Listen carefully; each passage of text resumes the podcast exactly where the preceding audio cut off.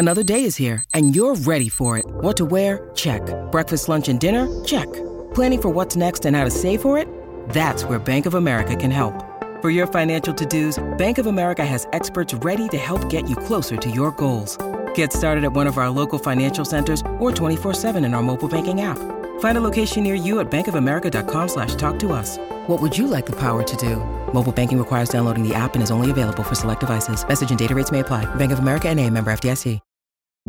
Families have a lot going on. Let OLLY help manage the mental load with new cognitive help supplements for everyone four and up, like delicious Lolly Focus Pops or Lolly Mellow Pops for kids. And for parents, try three new Brainy Chews to help you focus, chill out, or get energized. Find these cognitive health buddies for the whole fam at olly.com. That's O L L Y.com. These statements have not been evaluated by the Food and Drug Administration. This product is not intended to diagnose, treat, cure, or prevent any disease.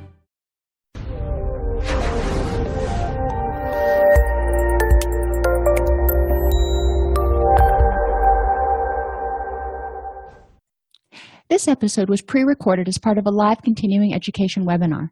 On demand CEUs are still available for this presentation through AllCEUs. Register at allceus.com slash counselor toolbox. I'd like to welcome everybody to today's presentation on infant toddler development. And again, we're talking about birth to three here. And a lot of what we're talking about is what early intervention specialists can do because as a licensed clinician you can actually get certified as an early inter- intervention specialist. Um, just contact your um, local health department and figure out who runs that program in, in your county. Um, and that can be an extra source of income if you really like working with this group.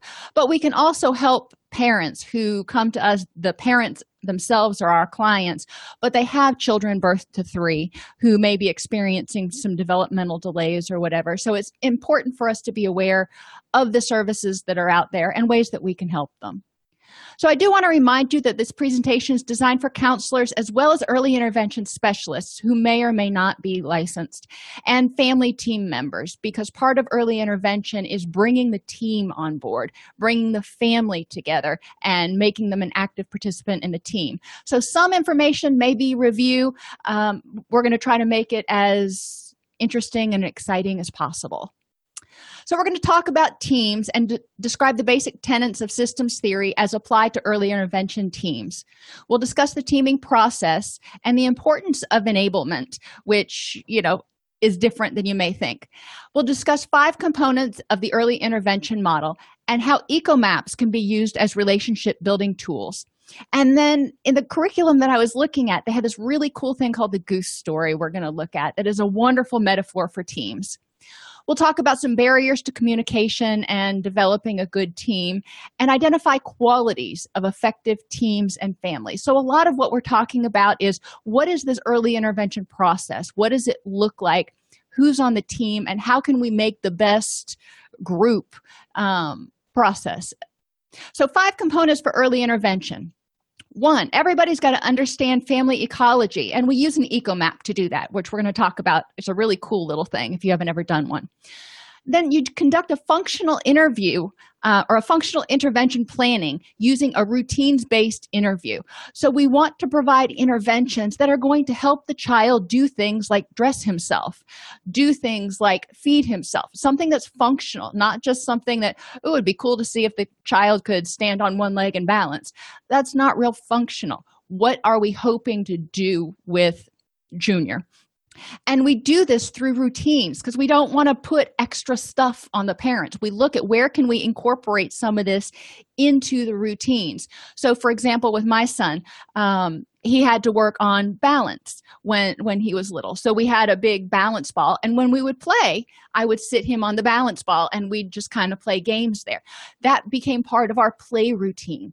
It wasn't a new thing. You know i did play with him before but that just became incorporated as part of our play routine. So we want to make sure that parents can identify routines and we can help them identify where to insert interventions if you will Another part is integrated services with a primary service provider. So there's going to be one main cook that coordinates everything for the family. Um, and then but the integrated services are available so you have ot pt physical stuff um, audiology if needed whatever services are needed they're there but there is going to be one person coordinating that effective support based home visits we want to meet the parents and the family in the home because this is where they're going to be doing the interventions. And collaborative consultation to child care we also want to identify where is this child spending the brunt of their time? You know if they're with mom and dad all day long well that's great. But if they're spending six or eight hours or more at ch- in childcare then we want to make sure that the early intervention specialists go in and make and en- enhance the environment in that routine as well. Principles of early intervention are that all intervention with the child occurs between specialist visits. The specialist is there and is going to say okay these are the things that you can do but the child's really not going to make progress in that 45 minutes. It's going to be between visits as the child practices and the family works together. Therapy and instruction are not golf lessons. Children especially young ones can't transfer skills well from one learning setting like the clinic um, to everyday life where they need the skills. So if you can teach johnny to do something at the clinic that's great. But when he gets home or when he's at school it may not transfer there. So we need to make sure that wherever johnny is doing this routine that he needs assistance with we need to make sure that he learns in that environment caregivers need to own the goals and are not likely to address target behaviors in which they have little investment. So that's one of the reasons we want to bring the family on the team. They're not just a part of the process. They are part of the team. Because if they're not owning those goals there is going to be like okay whatever. You know think about at work. You know where i used to work we had dashboard goals and we had lots of dashboard goals. And they were great and they were wonderful it was something to work towards but sometimes i just wasn't invested in all the dashboard goals you know i was invested in providing high quality client care whether the person was out of jail six months after they got out of my program was less of my concern. If we provided good quality care while they were there, then that would follow. And there were other goals that I didn't own as much, so I was less dedicated to. And you know, it's human nature. Uh, I'll I'll admit that I was less dedicated to some of our dashboard goals. But parents are the same way. They're going to see the things that are most germane to them. If they want Johnny to quit biting or hitting, or they want Johnny to sleep for at least six hours a night those are things the parent is invested in and that's where they're going to be more likely to really stick with the treatment plan and be involved caregivers influence the child and professionals influence the family. So let, let's think about that. You know that was a really profound statement because when we go in and we work with the family we're generally working with the adults and the adults are part of the team and all that. And we can influence them but 45 minutes with a child the child's like whatever you know especially really young children. But the caregivers are there all day long. So we can have more influence with the caregivers but the caregivers and the rest of the family are the ones that are going to ultimately implement these strategies and influence the child we want to remember that children learn throughout the day so, from the minute they get up to the time they go to bed, they are little sponges. So, there's always learning opportunities. And when parents provide interventions in daily routines, they're more likely to feel empowered. So, if we help them, you know, make this part of their routine and they start doing it and they're like, hey, this works really well, I'm doing a better job, or it's more successful. And they attribute a lot of the success to themselves which is good. We want that. I don't want to take credit for what mom's doing day in and day out. And we want to remember that it's maximal intervention the child needs, not maximal services. So, yes, you could send him to 16 different specialists. You could have somebody in the home 30 or 40 hours a week. But is that going to get the child maximal intervention? What is it that that child needs? That child may only need, or that family may only need you to come in once a week and say, okay, these are the things that I see Junior is stuck on. You know, what do you think we can do to work it out? Brainstorm, create a treatment plan, and let them loose. So it's important to make sure that uh, we're focusing on what is the, what does the child need to make maximal improvement? And it may not be a whole bunch of services. It may be one service. Or it may be a little bit of time. Sometimes children just need a little bit of time to develop all the way. And um, yes this is also called um, natural environment teaching we want to really make sure what we're doing is in that environment. Because the other thing you notice when you work in the environment is all the distractions. You know if you've got johnny and he's having a hard time doing something and you're working with him in the clinic and he can do it just fine but then at school he can't seem to do it you might start scratching your head. So then you need to back up and go to school and look and say what else what's different at the school? What else is going on? Um, to use a behavioral term what are some of the discriminative stimuli that might be triggering alternate behaviors? Okay so our eco map and this is a really cool thing. You put the child and the parents or the caregivers in the middle and that's wonderful. And then if you think about Bronfenbrenner and the mesosystem and all that you want to think about who do the ch- child and the parent interact with on a regular basis. So then you start putting those people out here. And it can be work you know sarah interacts with work colleagues. And those are people she interacts with and they're going to impact her mood. They can help her at work or they can make it harder. Um, and they can may provide support and maybe cover for her if she's got to take michelle to the pediatrician or they may not. So you know we just want to list all of these people that the family interacts with on a regular basis. And then the thickness of the line identifies how much support the family perceives that they can get from those people.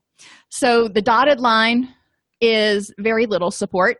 Um, and the solid line is, you know, somebody that's there if you need them. The really strong lines. Those are the people you can call at two in the morning or those are the people you can rely on to take michelle to the pediatrician if you can't get there. Um, so there are a lot of you can see connections here and you can start helping the family see okay looking at this map when there's a problem who can you call on? You know if you need to go back to work you know who can you rely on to help you out with some of these things? So there are five stages of functional intervention planning family and staff prepare for the interview. So generally you know everybody on the team is going to prepare for the interview and you're going to meet at one location. And my experience has been for the initial interview unfortunately it's often not at the family's house but if you can that's great. And but the family is asked to prepare you know what concerns do you have? What do you want to know? All those sorts of things. Then the routines based interview itself is conducted. And a lot of times in these assessments multiple providers are there. So you may have somebody from ot and pt and audiology and wherever else. And they're all in and it's this group interview so to, so to speak where they all assess the child and they're looking for different things. Then the family selects the outcomes not the provider. The family says okay you know out of all these things the most pertinent things that i want to have happen are x y and z. Sometimes families are like I don't know what the next step is. So, early intervention providers can say, okay, here is what I'm seeing. These are the child's strengths. These are the areas where the child may need a little bit of assistance. So, which ones of those do you think are most important to work on first? And sometimes that helps the family narrow it down and go, okay, you know, I really want to see this, this, and this. Cool. Okay. So the outcomes are selected. And then the objectives are written by the professionals who know what kind of interventions that we can use. Because a lot of times the parents are going i have no idea how to teach this or how to work with this particular issue. So the professionals can and can write objectives but they get family input. We want to say does this seem like it'll work for you? And sometimes we write the objectives and the family tries it and it doesn't work and we got to go back to the drawing board and that's okay but all that's developed in concert with the family and then it's reviewed in subsequent months they say generally once a month you review the treatment plan So, six questions for the routine based interview. Um, what does everyone else do during the day when the child's not there? What do they do for work? Um, during the evening, what does everybody else do? Do they come home and sit on the TV, sit on the couch and watch TV? Are they all in their separate rooms? What's going on? Um, for home routines, we want to ask about what every family member does. And for classroom routines, we want to know what the other children do.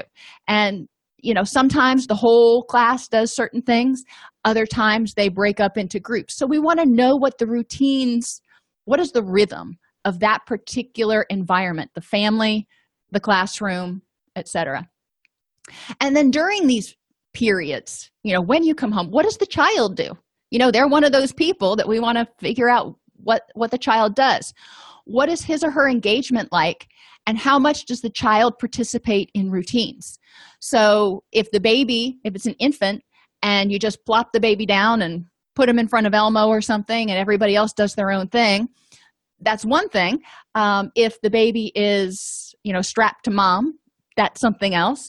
Um, you know, when I first went back to work, um, my son would come with me when I would teach, and I would wear my baby Bjorn, and I'd once he got older, he'd be facing out because he amused my students and they stayed awake a lot longer.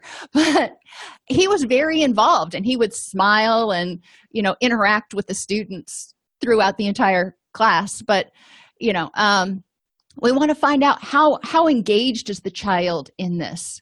How much does the child seem to like it?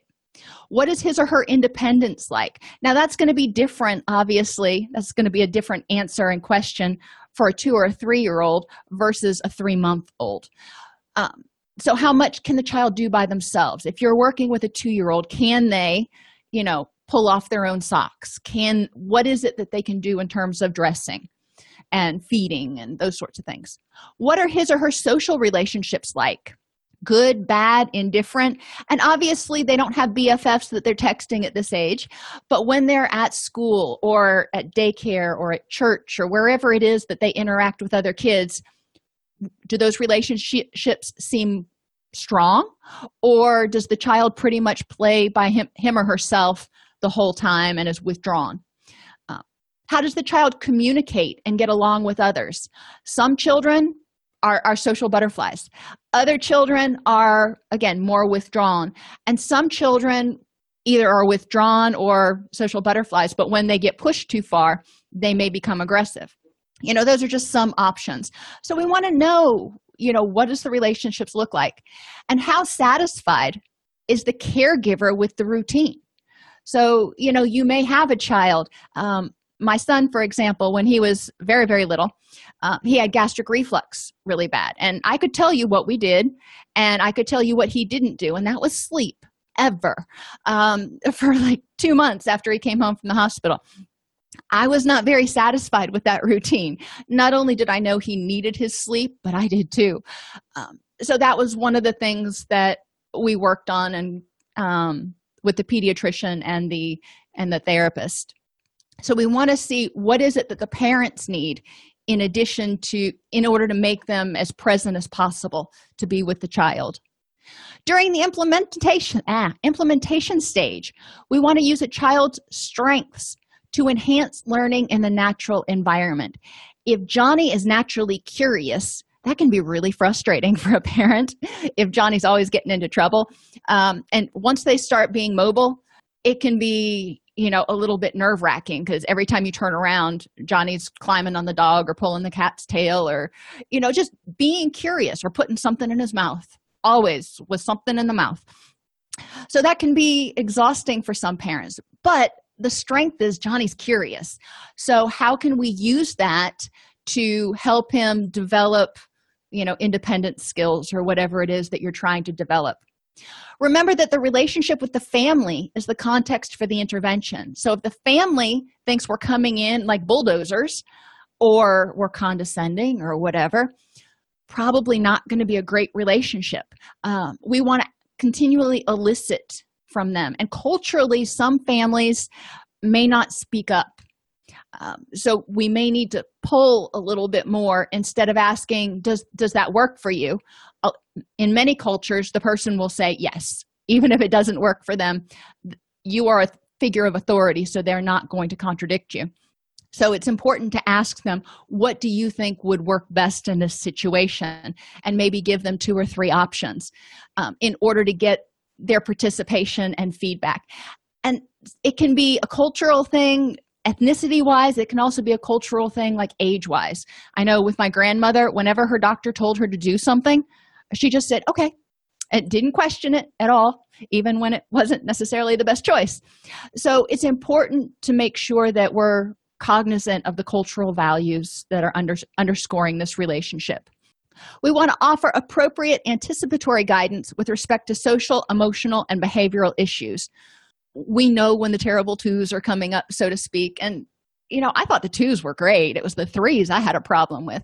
Um, but we want to let parents know junior's going to start asking a lot of questions now and that's because he's curious and everything seems new and he's trying to figure out how the world is logical.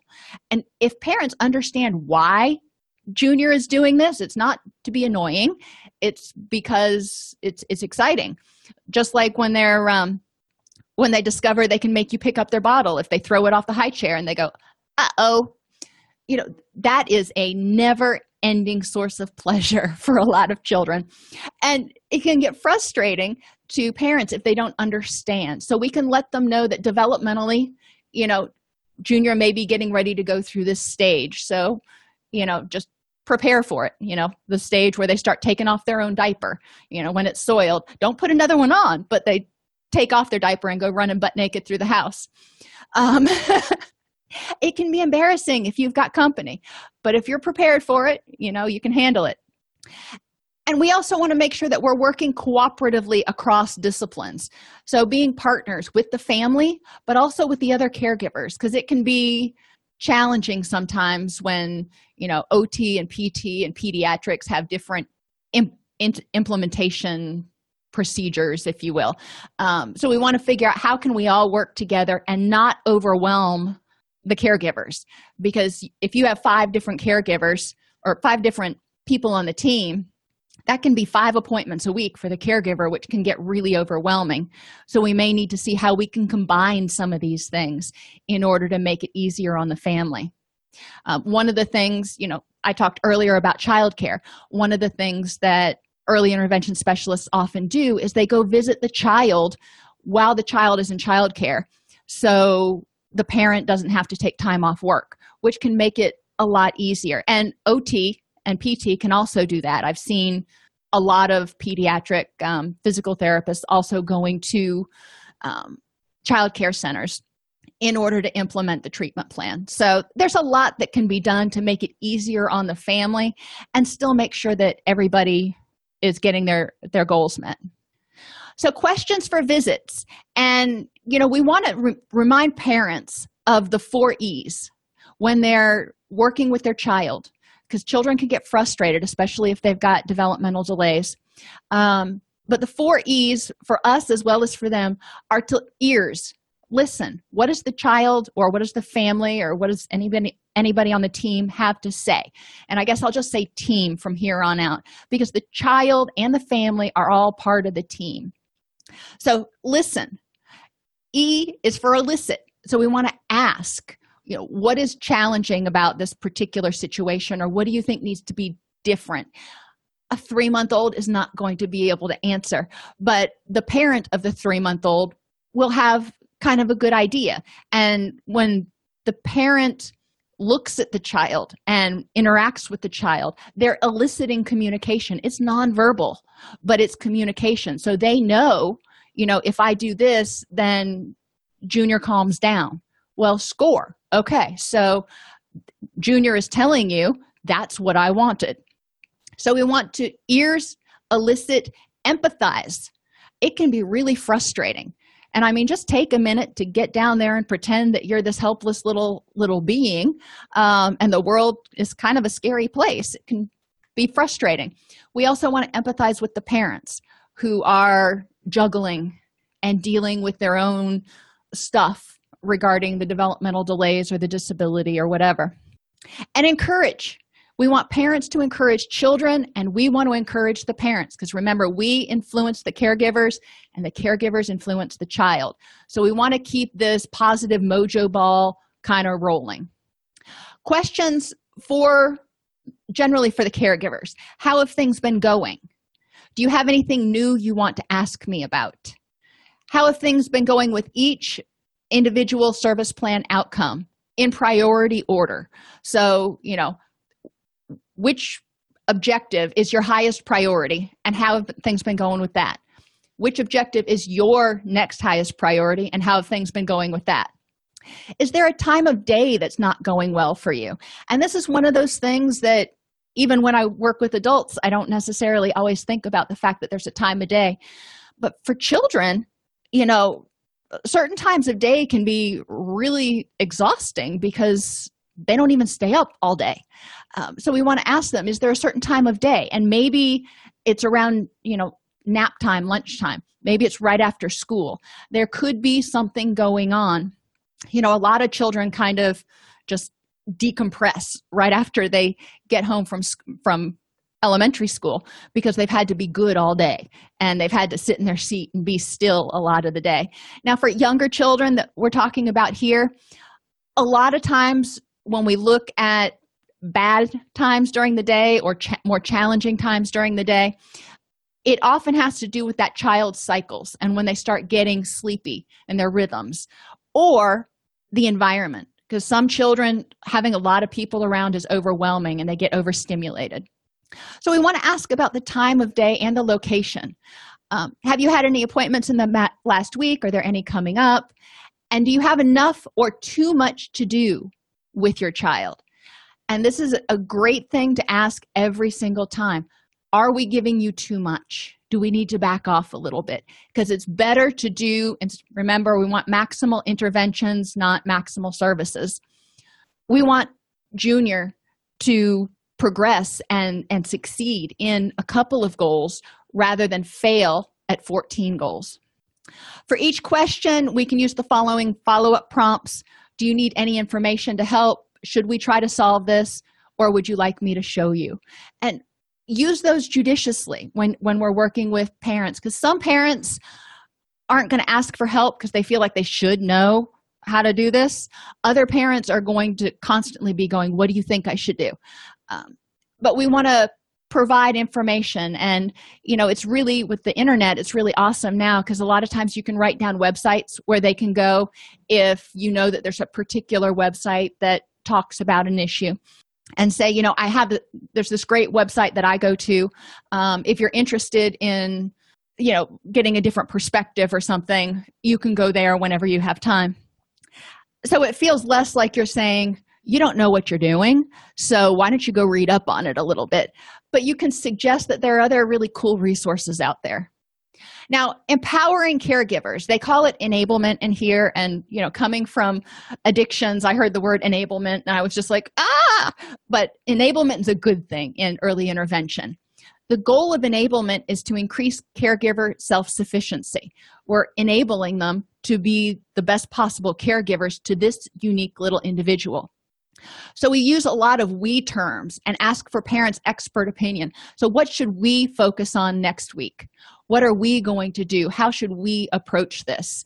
Um, not how are you going to approach it or how am i going to approach it? And we do want to amplify any resources. And this is kind of one of those brief intervention techniques that we use. We want to amplify the strengths so notice the resources. If you come in and johnny is just all over the place and really excited and in a good mood. That's a strength. Okay you know he may feel a little chaotic um, but we want to notice that that's a strength. It's a positive change in his mood. He's being more sociable or whatever.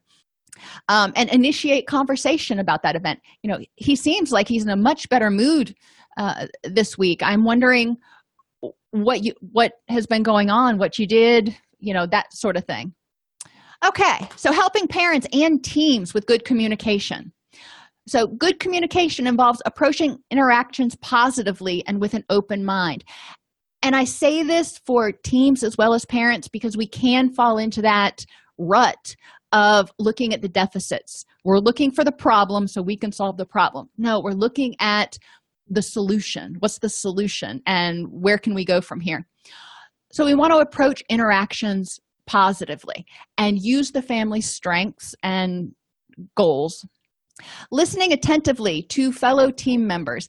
And it can be i've seen it on teams even you know within in my own agency where you know certain staff members would tune out other staff members. It's really important to make sure everybody's integrated and on board so we all understand where we're going. And this is especially true when the family is talking because if the family is asserting a need and we're not att- attending to it they're going to feel like they're not being heard because they're probably not which means they're probably going to start losing motivation and withdrawing from the team. They feel unsupported.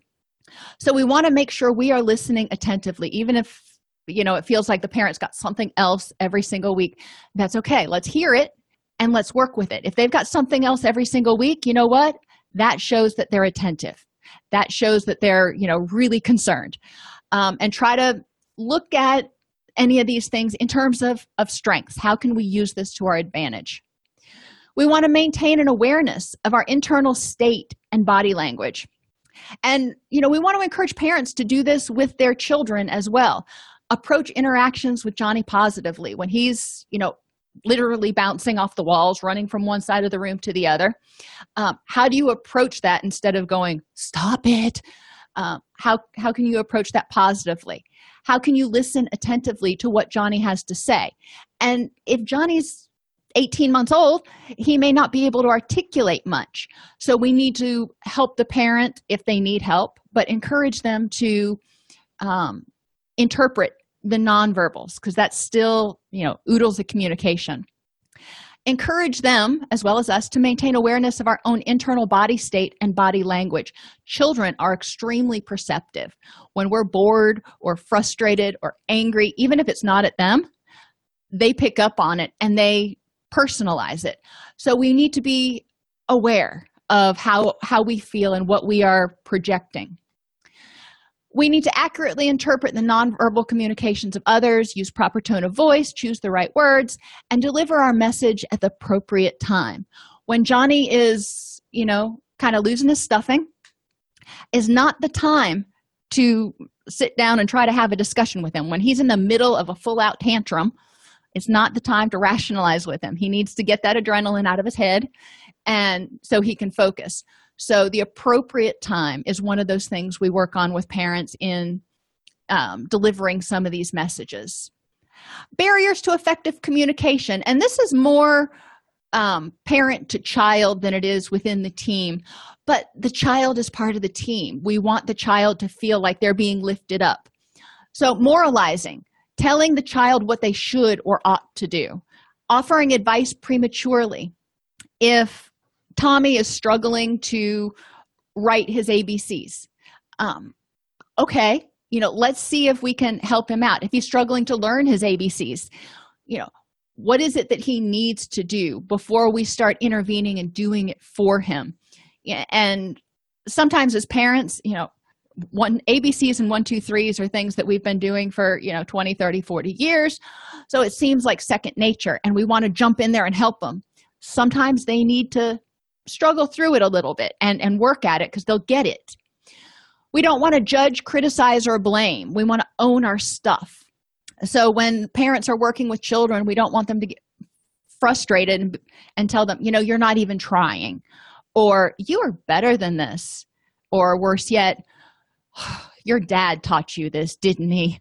Um, and, and i've heard all three of those from parents at, at different points in time. And you know blaming the other the other partner or somebody else in the family or whatever doesn't help johnny. You know it doesn't matter where the behavior come came from really. We need to figure out how to fix it. We don't want to ridicule or tease the child.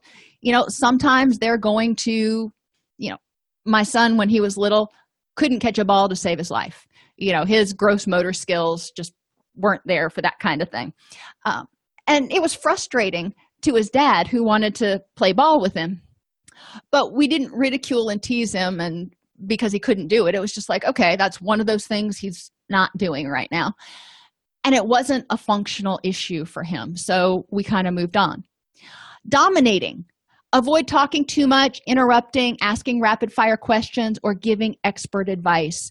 So we want the family to really participate in what's going on. If junior's having a problem um, we want to ask junior what's going on how he thinks he could solve it if he's too little to talk. You know we might help him at that point. Obviously you you dominate a little bit more when the child is younger. Um, but as they get older like when they're picking out their clothes um, you know sometimes i really wanted to dominate because i really hated the, the combination but it was fine. You know it was appropriate for the dress of the day. And and that was okay. So we need to let children explore and experiment before we give our own expert advice. But the same thing is true when we're providers working with a family. A lot of times they can solve their own problem. So if we ask you know has this always been a problem? If not you know in the past when it wasn't a problem what was different? Or what do you think might be the best way to approach this try to draw on the family's strengths use a lot of socratic questioning and avoid reassurances and diminishing responses like cheer up it's not that bad everything's going to be fine. I know i think i said all three of those to my children at some point or another and that's you know invalidating. So we do want to make sure that we validate encourage the caregivers to validate the child and or the child's behaviors and encourage um, team members to validate the parents behaviors and progress. And we want to you know validate one another as, uh, as, as appropriate. Barriers to effective communication and these happen on every team. Ego differences in degree of knowledge. You're going to have some techs you're going to have some licensed clinicians you're going to have the family members and you know the family members may not have our level of schooling formal education but they are certainly the experts on their child. So they have a lot of knowledge about junior. Differing purposes for communication can cause problems. If i'm communicating because i want you to do something and you're communicating because you want me to hear something. Those are different reasons. We don't want to use jargon and technical language with families because that just confuses them. We don't want to just lecture at them. Um, we want to make sure there's not too much emotional distance. You know we don't want to have that white coat thing going on. We don't want to assume that we know what they're going to say or are feeling. Uh, we want to avoid feeling defensive letting your mind wander or being in a hurry. Even if you know you've got a 45 minute session and then you have to be out the door to be your to your next appointment you know sometimes you're just going to have to slow down and that's the nature of working with people. So we do want to be cognizant of these especially when we're doing home visits and stuff with families. And it can be a little overwhelming sometimes if you've got multiple people involved. If it's just a caregiver and a child, it's a lot less overwhelming than when it's a caregiver and three children and then grandma all kind of feeding into the mix. Communication styles. Um, and we do need to remember these. Some people are direct and to the point and need to get to the bottom line quickly. That tends to be me. You know, I don't tend to go on a lot of circuitous routes when I'm talking about, you know, let's let's get it done Indirect is the global thinker and tends to look at the big picture and may take more time to come to a decision. So they may sit back and say, okay, ultimately, we want Junior to be able to feed himself. So, you know, what are the seven ways we might be able to get there? And yada, yada, yada.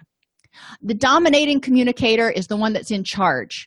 Unfortunately, they may not always absorb input from one another because they come in they've already got a plan and they want to move forward. They're like this is the way it needs to be. Well not not necessarily because each child is an individual.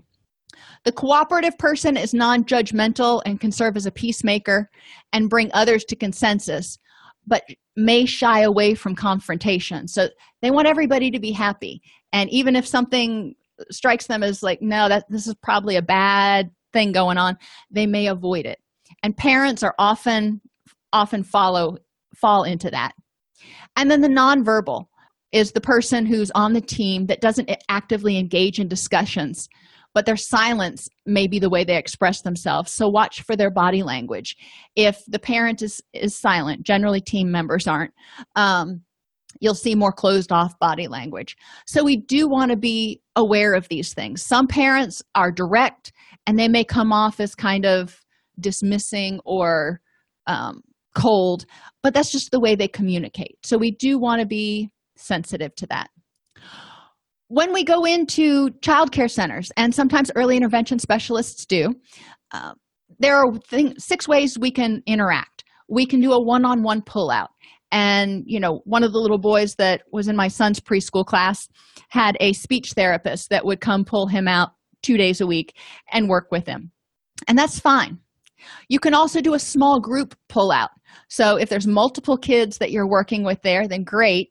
Um, and you can just bring all of them out at the same time and work on something like you know gross motor skills. You can do one-on-one in the classroom. So you're sitting there at the table with the other kids and your client in the classroom and helping him learn how to color in the lines or whatever he's doing. You can do a group activity such as practicing bouncing balls talking about feelings or coloring. You can work with individualized um, services within routines. So like during the routine of nap time or going to lunch or recess you know this is where you step in. If you know that johnny typically has difficulty staying on his mat at nap time well this is where you might come in and intervene in order to help him functionally integrate into this into this routine where everybody's supposed to be napping. And sometimes it's pure consultation. You're not going to work with the child at all. You may go in and observe and and then talk to the teachers about this is how you might try to handle this. Or the same thing with the uh, the parents. But generally when you go into a classroom teachers are going to want to have an idea about what can i do to facilitate this getting fixed? So systems are holistic. Um, the whole is greater than the sum of its parts. You can take an ot and they can do all kinds of work and do great stuff but what is that how is that helping the whole child? Because we know that a disability or a delay in one area is going to impact the whole child. Well working in one area and interventions in one area are also going to impact the whole child. So if you have five different sources of input working to help the child then we're just like exponentially helping the child develop. They're interdependent.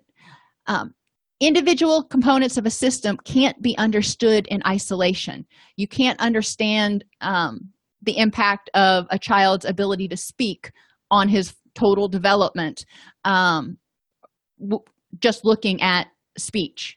You know you want to look at okay there's speech but if he can't speak or articulate his feelings then he can't socialize. If he can't socialize then he may not want to get out and play which may lead to lack of development of gross motor skills. So everything is interdependent. It's dynamic and changing yet the body and the child and the family want to maintain homeostasis. Before junior came along the family operated a certain way. Now that junior's here and with some developmental delays or disabilities it's like okay you know the homeostasis of the family's gotten jumbled up a little bit. So they want to get back to some sort of stable rhythm. They will tend to resist change though. So if mom and dad have always worked outside the house and junior has these appointments now it's going to be you know sometimes we call it culture shock because all of a sudden the way they're used to doing things they can't do that do it that way anymore so then they've got to figure out how to make it work. And it's very very stressful. And it's complex and nonlinear. Uh, interactions and patterns among system components tend to go you know wibbly wobbly. And just like development does. You know sometimes kids will grow physically and they'll just shoot up. And then they won't grow physically for a while but they'll grow emotionally. You know they'll develop emotionally and cognitively. And you know they kind of interact with another but it's not progressive. It's not like they'll grow two inches and then they're going to grow two inches and then two inches again. You know it's half an inch six inches and then three inches. So we don't want to set any certain specific timeline. And systems are the same. The child himself is a system and the family themselves are a system. So you know if you've got five people in a family mom may be right on board or dad may be right on board but sibling uh not not quite ready yet.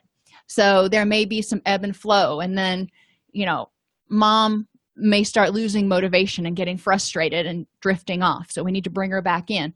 So it's important to remember that you know there's going to be this ebb and flow that we need to pay attention to.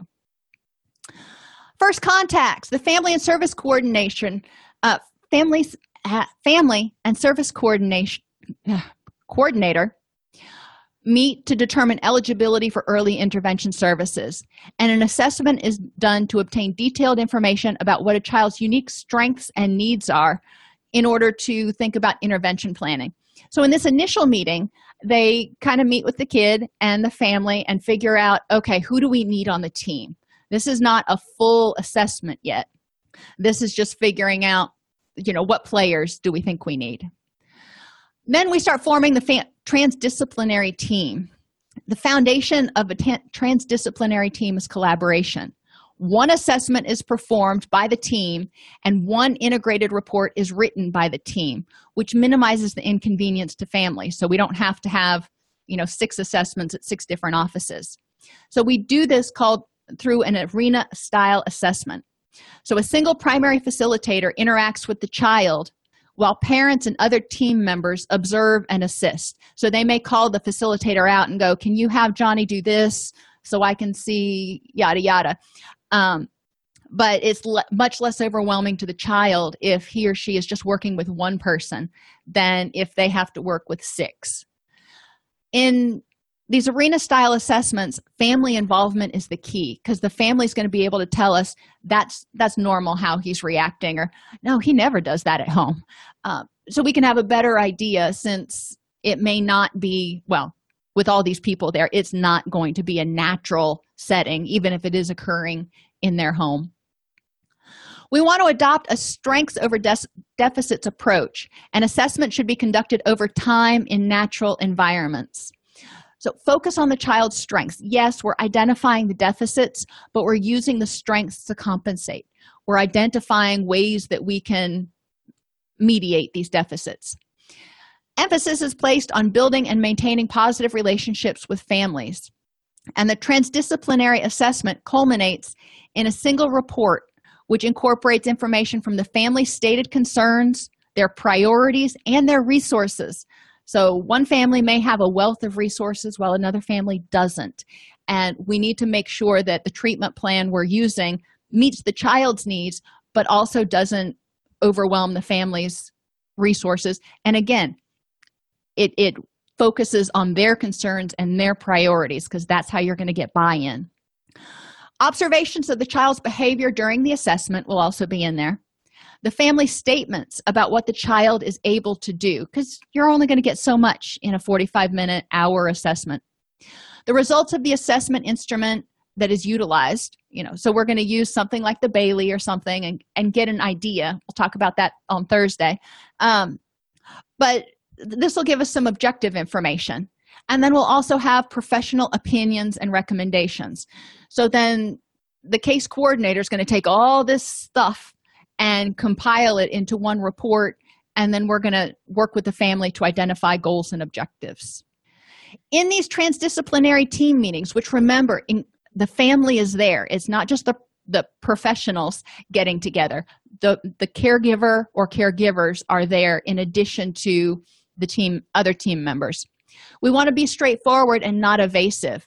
Don't put the caregiver in the position of having to guess what you mean. So if you go well you know, it seems like he may be lagging, but he'll probably catch up.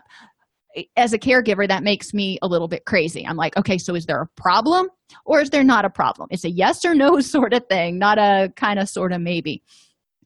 Recognize the limitations of your own knowledge. You know, even as counselors and therap- uh, occupational therapists and stuff sometimes something's going to come up we just don't know the answer to so we say i don't know and that's perfectly reasonable. Now we can find out the answer but it's okay not to know everything.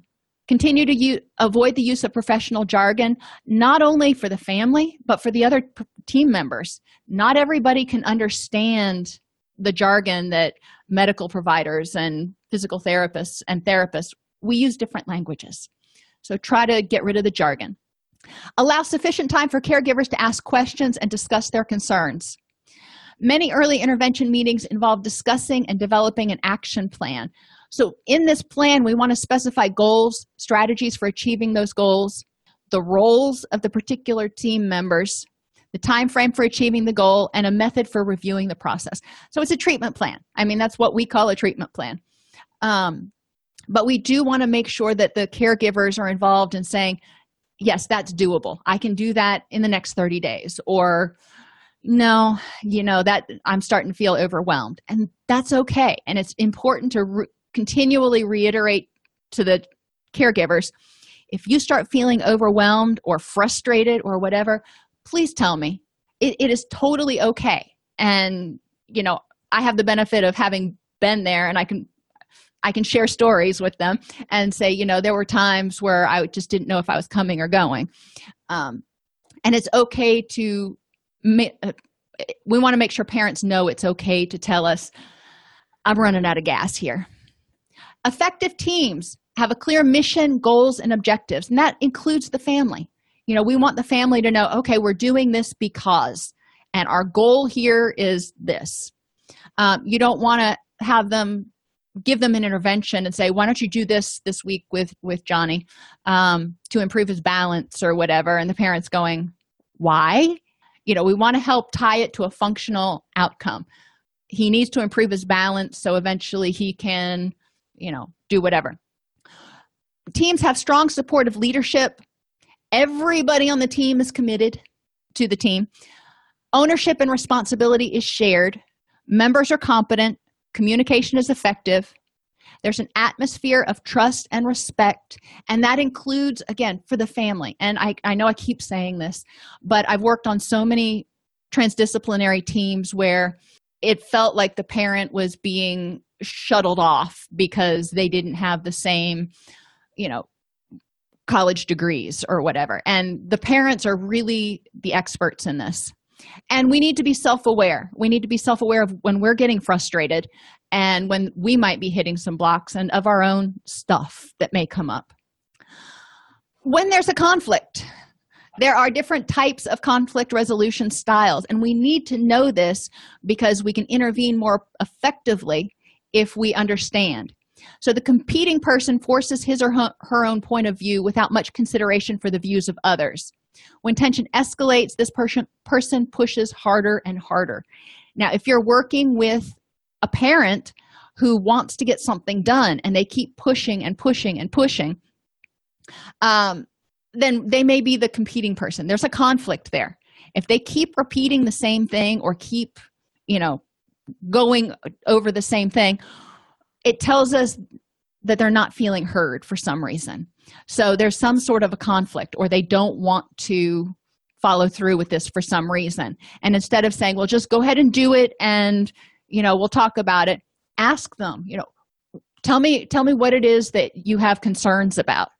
So if they feel like they're being heard they don't they won't feel like they've got to push through. They won't feel like they're competing with you. They won't feel like they're trying to prove that they're as smart as you are even though they may not have you know the high level college degrees.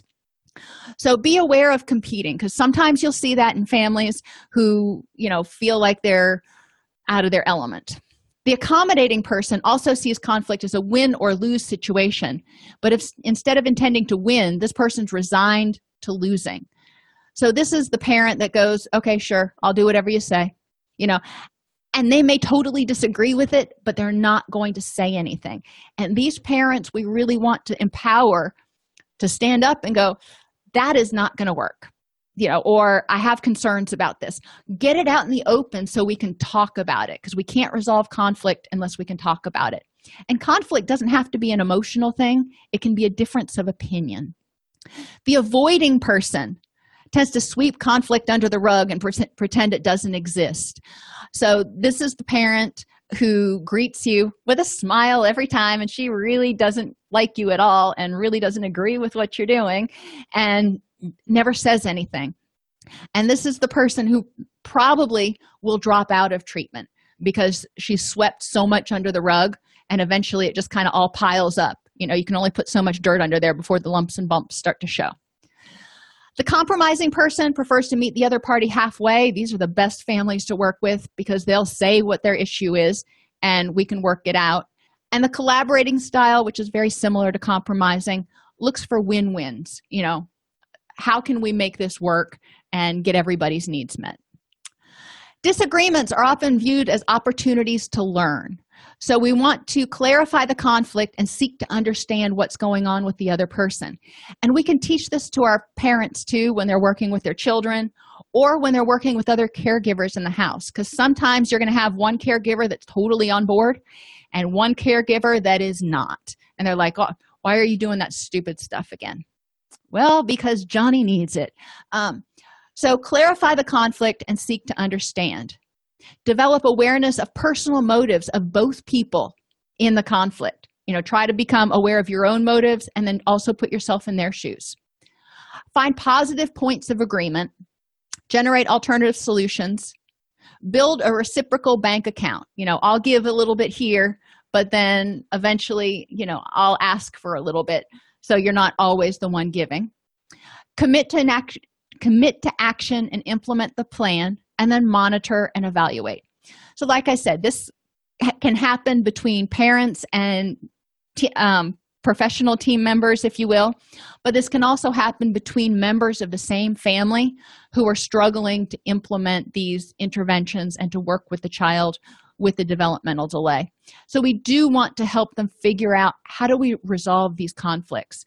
A lot of times we'll, we'll hear that one parent that's the primary caregiver feels unsupported in this process. The other parent saying oh it's just a phase. He'll catch up. He'll you know he doesn't need all this intervention. You know he's he's a kid. He's a strong kid. He'll he'll grow up and be fine. So we need to help parents work through that. In team development just like in group development they go through forming storming norming and performing. So in the forming phase you know nobody really knows what to expect. In the storming phase everybody's trying to define their roles in the group and control issues are central. So parents may be trying to get control and somebody else may be. This is where it's good to have a good strong group leader. In norming everybody knows what to expect from everybody else. You got a well-oiled machine going on here.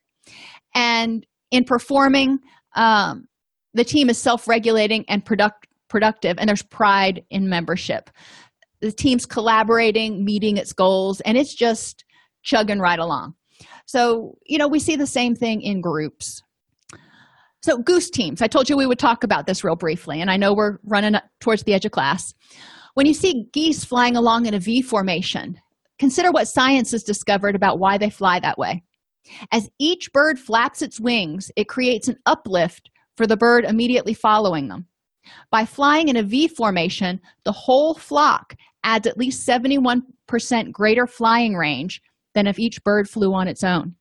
So, people who share a common direction and sense of community can get where they're going more quickly and easily because they're traveling on the thrust of one another. So, think about how much easier it is if the team is working together to get something done we will stay in formation with those people who are headed the same way we are as well so if we're all committed to this goal we're you know think about the v as pointing towards somewhere then we're all headed towards the same direction and we're likely to stay in formation. When the lead goose gets tired it rotates back and another goose flies point. We need to remember this when we're working in teams. It is sensible to take turns doing demanding jobs. Now that lead person may not be able to step down so to speak but we do need to make sure that you know everybody is sharing the responsibility so one person doesn't feel totally overwhelmed. And finally geese honk from behind to encourage those up front to keep up their speed. And we can honk ourselves. And you know when geese do it it sounds kind of not nice but we can encourage each other. And that's important in teams to give that honk every single day. So real quickly cultural awareness we want to reflect on the following factors and how they've shaped our attitudes beliefs values and behaviors. When we're working with zero to three this is the time that the family's really involved with the young child because the child is so dependent. So what did our upbringing upbringing our education our religious beliefs our political beliefs our culture ethnicity close relationships and most powerful personal experiences both the positive and the negative ones how do all those things shape how we see family and what we see the role of caregivers and how we view children? You know think about that a little bit because it, it differs for different people. Think about how the above factors have influenced your views about child development. You know what's typical versus atypical? What's healthy versus dysfunctional? What are appropriate methods of disciplining children and appropriate teaching methods what are appropriate boundaries before between children and adults? What is an appropriate expression of emotion for a young child and for a parent? Um, what is the appropriate expression of physical affection? The importance or lack of importance of extended family? And the importance of educational pursuits creative pursuits social networks and personal development. Because we do want to make sure that the family is staying healthy in addition to helping the child. So we uh, do do need to remember like i said before in there are a lot of cultural differences. So we do want to look at the differences between individualistic and collectivistic um, societies. So individualistic societies tend to be low context um, we're direct explicit communication. We don't rely a lot on context to communicate our meeting. We say what we mean talk self-assertion is achieved through talk and talk is used to achieve comfort in a group. Individuality and uniqueness are asserted, and opinions are expressed to disagree, persuade, and avoid ambiguity. And there's often uneven turn taking where some one person tends to be more dominant. In a collectivistic society, they often use high context communication, so they're not going to say as much. So you need to be, pay real, a lot of attention to their nonverbals. Silence is valued and used communicatively and comfort is often derived from silence. They tend to be more indirect and use subtle cues and hints in order to maintain harmony instead of coming out and say that's that's not going to work. They may hedge or turn their eyes away.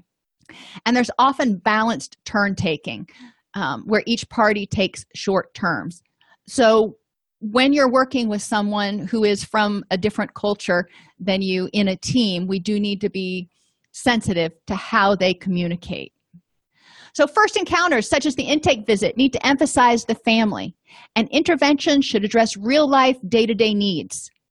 We should maximize interventions or learning opportunities, which remember are not the same as services for children. We're providing services more to the caregivers who are going to influence the children. Home visits need to be focused on emotional, material, and informational support. Consultation to child care needs to ensure that teachers embed interventions in those routines as well. And there are different types of conflict and different conflict management styles. And if we are more aware of those, then we can be sensitive to when they're starting to rear their heads on our team and we can intervene more effectively. Problems should be viewed as opportunities for team building and approached with the goal of arriving at a win win solution. And remember, the overall mission or purpose of the team should always be considered when solving problems and making decisions. There are other videos on our YouTube channel. Go to um, allceus.com slash YouTube. You can learn more about adult learning theory to figure out how to more effectively communicate what we need parents to do um, to the parents. There are, I have a, a whole series of videos on cultural considerations that talk about the high context and low context and all that and communication skills review, which can be really helpful, especially for um, parents to help them figure out how to effectively communicate with their child if they're struggling with that. Okay, I went a little bit over. I apologize for that. Are there any questions?